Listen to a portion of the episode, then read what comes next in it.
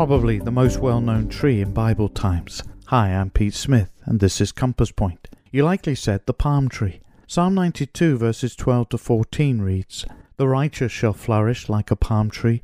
Those who are planted in the house of the Lord shall flourish in the courts of our God. They shall still bear fruit in old age. They shall be fresh and flourishing.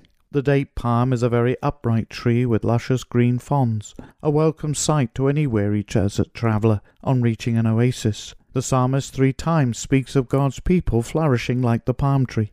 When the Lord Jesus is the centre of our lives, we will be fruitful, we shall be like Him. Dear older believer, you may be feeling your age today, but you can still be fresh and flourishing spiritually. May God help all who love Him today to be as the palm tree. Join us again soon at Compass Point.